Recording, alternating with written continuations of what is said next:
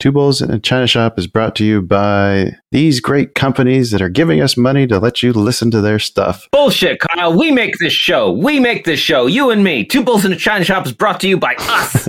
Someone's got to pay the bills, Dan, because it's not our trading. All right, roll them. Spring is in full bloom. Are your finances? With the Chime Secured Credit Builder Visa Credit Card, you can build credit with everyday purchases and regular on time payments, all with no annual fees or interest. With Chime Secured Credit Card, you can start improving your credit scores right away. Get started today at chime.com slash build. That's chime.com slash build. Chime. Feels like progress. The Chime Credit Builder Visa Credit Card is issued by Bancorp Bank NA or Stride Bank NA. Members FDIC. Out of network ATM withdrawal and OTC advance fees may apply. Terms and conditions apply. Go to chime.com slash disclosures for details. You are listening to an entertainment program put together by a company called Financial Ineptitude. Anything said on this show is not an endorsement or professional advice. Would you really want to tell a court of law you were suing us because you thought taking financial advice from two idiots on a podcast put out by Financial Ineptitude was a good idea? Really? Clown hat smiley face. Well, hello, everybody, and welcome back to the China Shop. We are cautiously opening up the doors today as Eric from ES Invest joins me for today's news update. Before we jump into talking about all that junk, I'd like to take a quick moment to say thanks to our friends and sponsors over at Manscaped Trade Pro Academy and Orderflow Labs. Manscaped is the best in men's below the waist grooming with precision engineered tools for your family jewels. But with Manscaped now getting involved in the world of beard care, it's the perfect time to take advantage of our exclusive offer of 20% off and free worldwide shipping using promo code 2bulls at manscaped.com. As always, that is the number two. When it comes to institutional quality trading education, look no further than tradeproacademy.com. In our free Discord server, you'll find instructions to take advantage of our discount with them as well. We just booked Vico for a new update to kind of talk about the new stuff they got going on over there. I'm excited to see some of the new courses they're putting together for futures trading. And speaking of futures trading, if you're a degenerate like me who enjoys trading them, you'll definitely want to look and check out the custom tools and studies over at orderflowlabs.com. And of course, make sure you follow Eric at ES Invests on Twitter, YouTube, and OnlyFans to make sure you're getting the best market related content out there. And lastly, uh, be sure to reach out with your suggestions, corrections, or questions for future guests. You can do that via email at twobulls at or you can just join that aforementioned free Discord server, where a bunch of amazing people gather to share our struggles and lessons learned with other like minded market aficionados. Be sure to put all those links in the episode description, along with all the news stories that we talk about. And speaking of news, uh, why don't we just jump into it? Eric, what's new with you? Nothing. All right. high energy today. That's the kind of day it's going to be, huh? Flubbing I minds. love, yeah. Oh, I love the one, the one, res, one word responses. They're I know. Actually, I'm super stoked because I had Wi-Fi today. I didn't have Wi-Fi yesterday. Out all day. yeah, did you? Uh, I was afraid you wrapped your McLaren around like the na- neighborhood node or something. I was I was checking the news stories in California.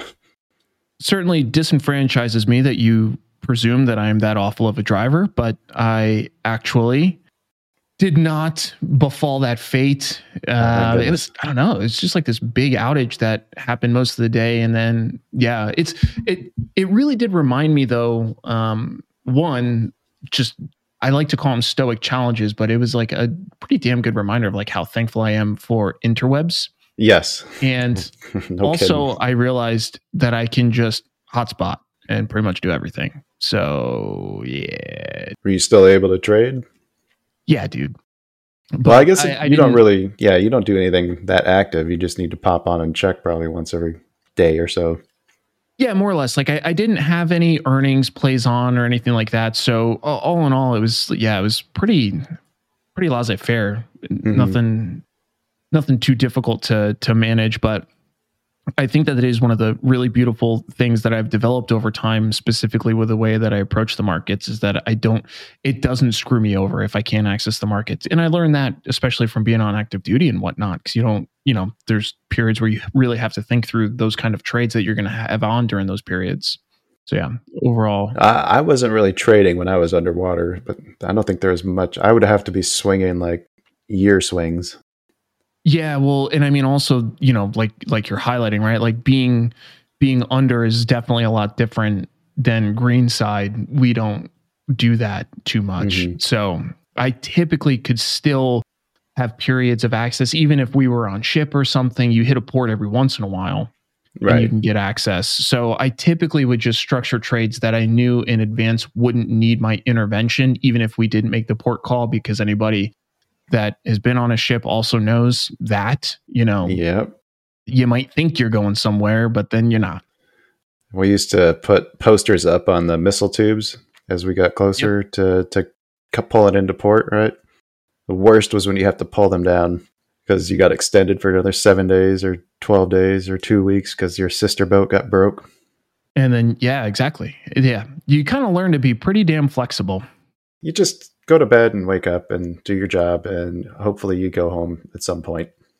Bingo. That's exactly it. Because, you, yeah, I, I think that that is 100% spot on. So it's like life. You definitely learn way more effectively how to just go with yeah, the flow. yeah, I would agree with that hundred percent. Yeah. So, you know, yesterday was a good good work on that, but then today, you know, we're continuing to see earnings coming out and earnings have been fascinating. hmm All sorts of interesting performances and, you know, I, I think there's been a lot of really tradable opportunities off of that. Well, speaking of earnings, I mean, I was definitely looking at uh, Tesla's. That was the one that everyone seems to think was driving the market higher today. And Tesla is such a weird animal. I still can't figure it out. Like, explain to me how a company with you know 24 billion in revenue is worth 10 times the market capitalization that GM is when it has double the revenue. Well, it's not all revenue driven, right? No, it's not all revenue driven. I know a lot of it is, you know, focusing on growth, but I mean, with one of them getting like making a huge push to get into EV, like I, I, wouldn't discount GM that much, would I? I mean, potentially, but I, I mean, I would. I tend to default to the broader market pricing of things. Yeah, I think, you know, I'll have an opinion on stuff, certainly, but more often than not, I acknowledge the fact that the collective intellect of the market is likely more smart, smarter than I am, right? Yeah. Based on that sentence right there alone. Well, yeah, I'm not going to say they're wrong, but I'm not going to invest in it as a long term holding at this, you know, where it's at now. God, I, I have shares in Tesla right now. Oh, I'm actually running a covered strangle, Oh. and they're yeah, they're they are they're up handsomely. All right. Well, I I entered into Tesla when it was trading 124.69. I guess I'm looking through some of the notes that they made. They're still sticking to their target of a 50% growth in deliveries. Um, I mean, yeah, there's still some really good numbers on here. And I mean the the thing is is people also you need it's important to look at the performance of the stock hmm and to see how wild the volatility is, right? Right. Less than 6 months ago we were up at 314. Now we're down at 101, now 160. So A lot of movement. you know it's it's definitely yeah exactly and it's just a very different beast than something like ge that might be in a similar space but the other thing is when you or sorry, GM. when you look at yeah gm when you look at uh, tesla they just they have a really strong brand positioning Mhm. and everybody else is trying to come out with their electric vehicles which is obviously going to add pressure to tesla but you know you got to give at least the the forerunners a little bit of uh, a moat space in terms of you know how you qualify their performance and their market standing and even though there's other places coming out with evs i still probably would gander that tesla is pretty far ahead of them They still should be, yeah. The only other downside with Tesla is the uh, the CEO tends to like to to make statements uh, on on Twitter that affect the stock price at a moment's notice.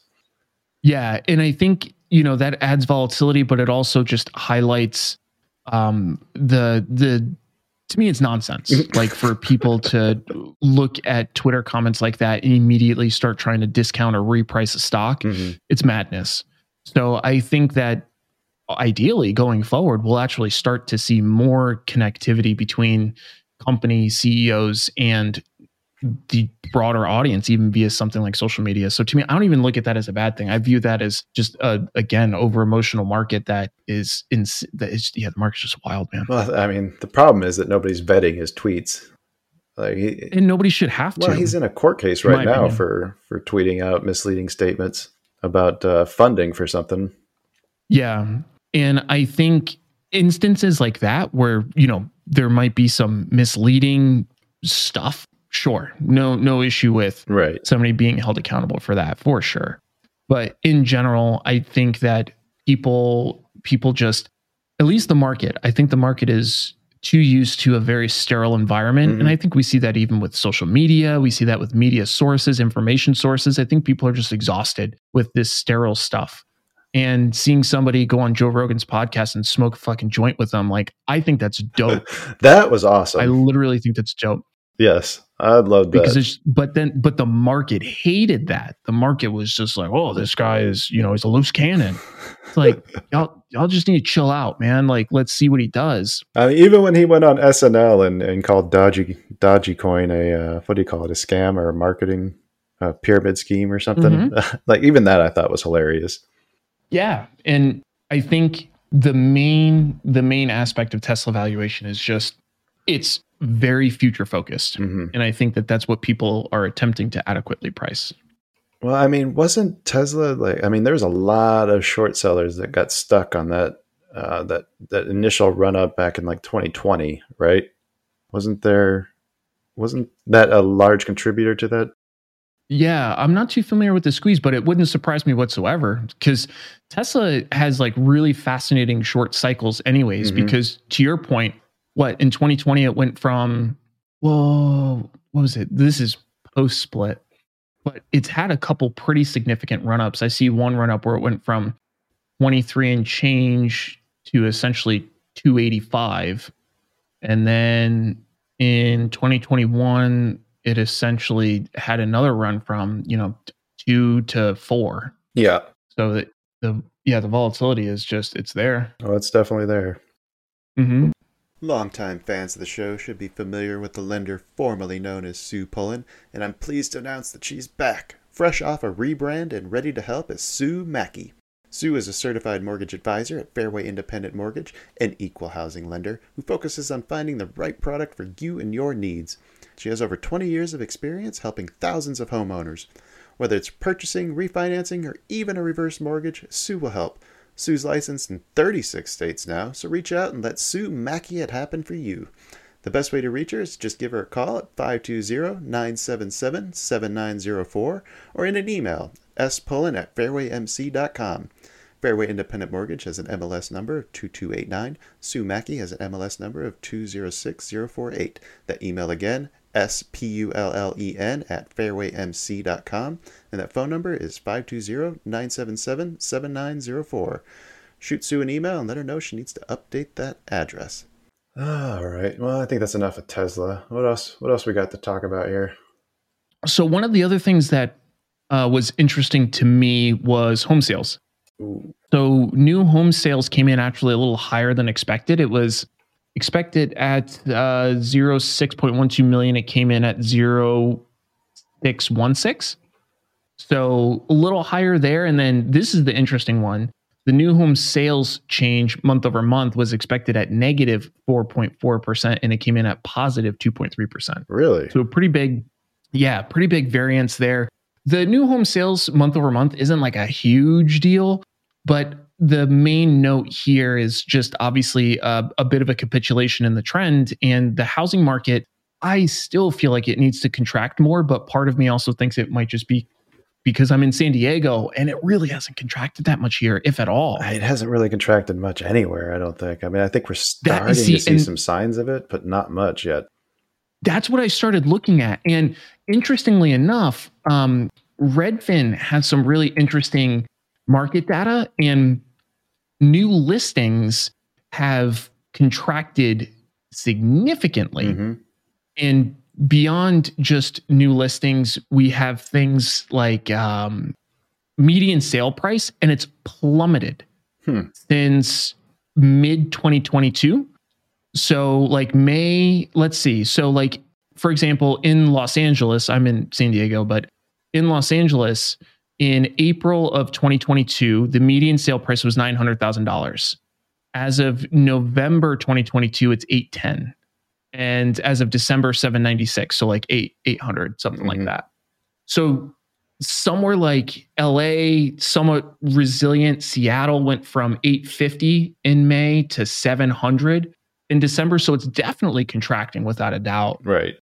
Yeah, it's just I I I personally did expect to see a little bit more contraction, but um, I mean, it just goes to show you like the previous relationships that we've seen and defined and qualified for the markets, they're not always what it's going to be, man. well, I mean, I was expecting the the rising mortgage rates to really play a role in or a bigger role than I think it actually ended up doing. Um, at least until people came to terms that higher interest rates are going to be around for a while. I do know that we've been seeing a lot of lenders uh, laying people off. Uh, my wife being one of them. You mean like uh, just mortgage brokers? Yes, yeah, yeah. Because there's just not enough business right now. There's not enough people buying or refinancing. Obviously, no one's refinancing. Just came from you know, I think I had one house locked in at under three percent on a thirty year fixed. Yeah, that I think makes a ton of sense. Just because we we know that there's less mm-hmm. less stuff moving, pending sales, um, new listings all down overall home sales down. So I think all of that makes, yeah, it sounds right. Interestingly, I think, you know, d- depending on how rates move this year, mm-hmm. like we're all expecting, not necessarily any sort of significant contraction at the earliest, the middle of the year, which I still would doubt that heavily, yeah. but, you know, just for argument's sake, let's say the earliest. And I, I really am surprised that the market the housing market hasn't contracted quite as much. But it also, again, it, it goes to highlight that it's not as linear of a relationship as mortgage up, housing price down. No. I know that's the way that we view like a relationship with bonds, but that's not how the housing market works. It's just a kind of nominal relationship that has different covariance, which I just think it's an important note for people because you know, seeing it behave the way it is, it still is surprising to me, but uh, it just reminds me that it's not a linear relationship like that. No, and there was, uh, uh, I think back during the COVID crisis, it seemed like there was a lot of investors like purchasing a lot of the inventory during that time period. And I think that's why uh, rents have gone up so much and I think there's just less inventory for the everyday person to be able to buy. I think the the investors bid it up so much that they pretty much priced out the everyday person, and hopefully now we'll start to see that come down to where those people, first time home buyers, can start getting back into houses again. I think the only the only counterpoint to that would be is if new starts picks up. Mm, because if inventory otherwise doesn't meaningfully change, it's hard to it's hard to tell that that would be the output of the relationship. I totally understand your hypothesis. Sorry, I thought that's what new residential sales meant. It depends because some of them could be ones that were already in progress and completed. Right. But right. then, right. So you have to think of the overall life cycle of a, a house being, you know, built. Um, a lot of them are in progress. So that's actually a really useful monthly metric to to track is new starts, new permits that gives you a lot of fidelity against active homes being sold because you could see a lot of this dip coming. I, I was literally talking about it in um, in 2021, like super early. Mm-hmm. And it's just because I could see those numbers starting to fluctuate. And it was actually a very tradable event nonetheless. But you can see some of those early indicators. And unless there's a, a good interjection from whatever external source to modulate um, the movement of houses, those permits really are very telling because there's a lead lag relationship. It takes X amount of time to get a permit, takes X amount of time to start on a house, then obviously you have the actual time to complete. Remember when lumber was going through the freaking roof? Mm-hmm. Uh, how much of that was tied to, to home? A ton. Yeah. So I'm curious, what's lumber doing now? I haven't even looked at that in probably a year and a half. Yeah, lumber is an interesting one to to keep an eye on specifically because it can help a lot with um, inflation. People all the all the time use things like lumber for inflation, which I guess it makes sense because it's when it starts getting into those more I don't know how to describe it. It's like people get really interesting in my opinion when it comes to things like um, the relationships and the ratios between different products. Mm-hmm. So it's yeah, it's really interesting because I know people regularly use things like lumber for um, for that specifically, but if you can look at, I think it's what LBS, if I'm not mistaken. I'm looking Lumber at LBR, uh, lumber futures.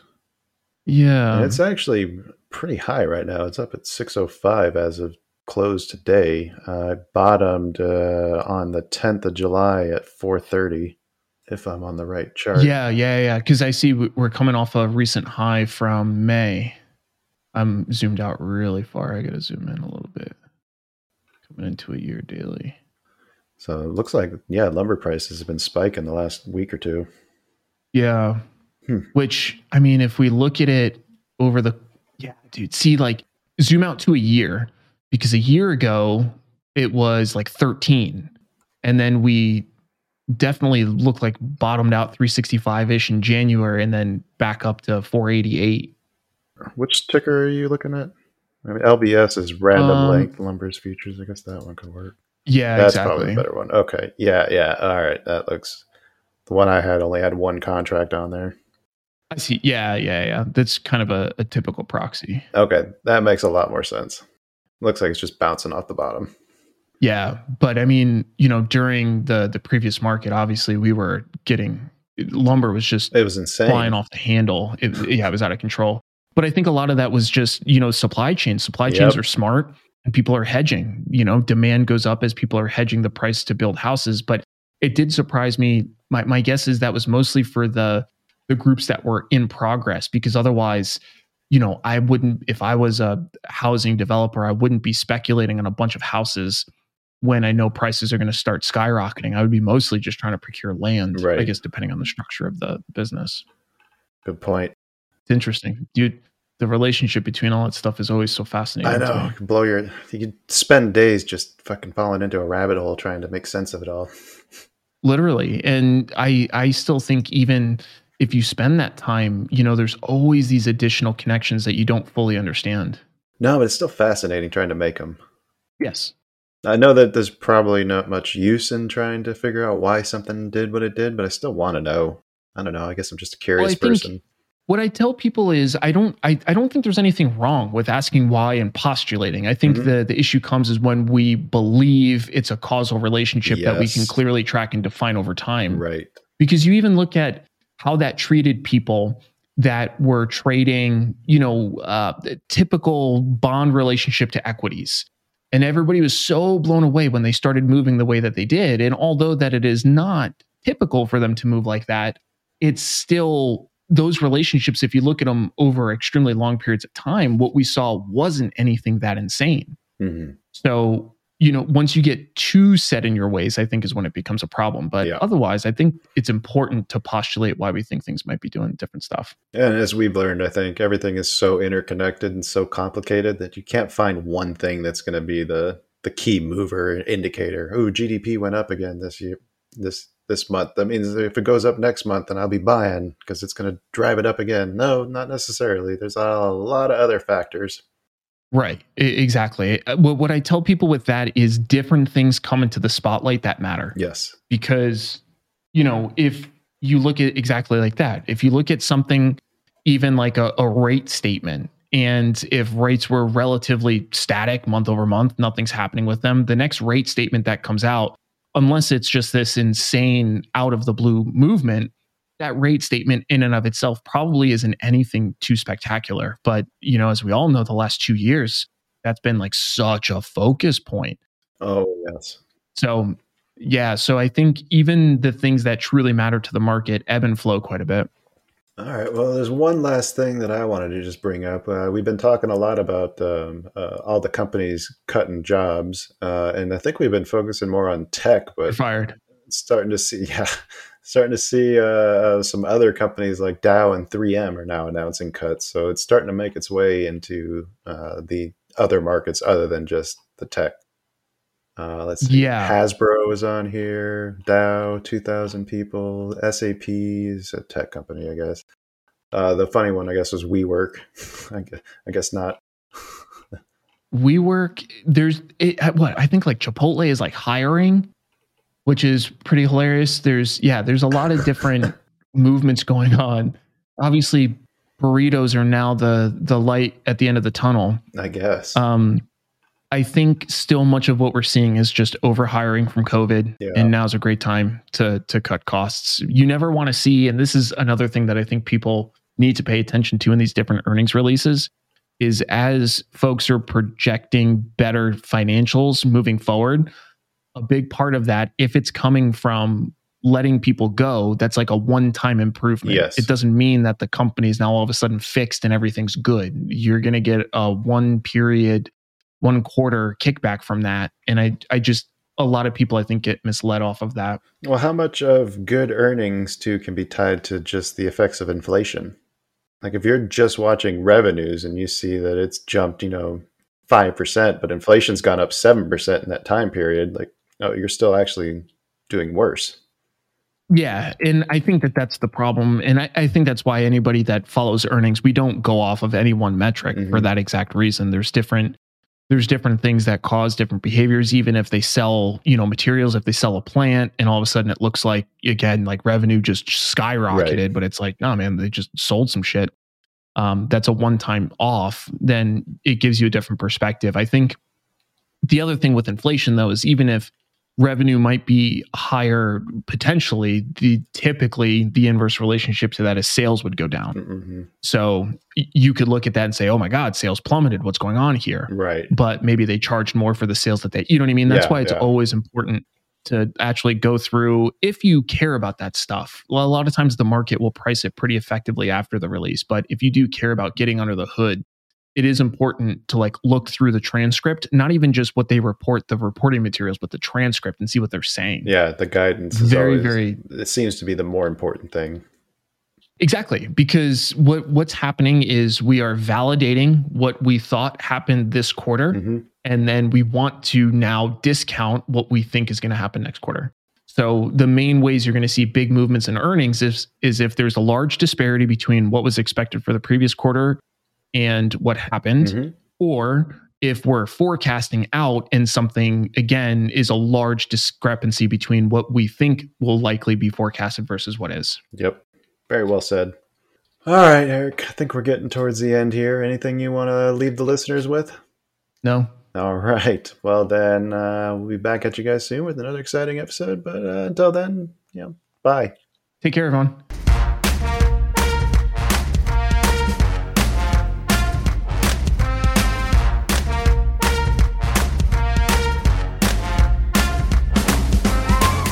Two Bulls in a China Shop is an entertainment program, and all thoughts and opinions expressed in the show belong to the hosts and not of any company. They are not intended to provide specific advice or recommendations for any individual or on any specific security or investment product. It is only intended to provide entertainment about stocks and the financial industry of trading. If you make trades based on what you hear in this show, you assume all risks for those trades.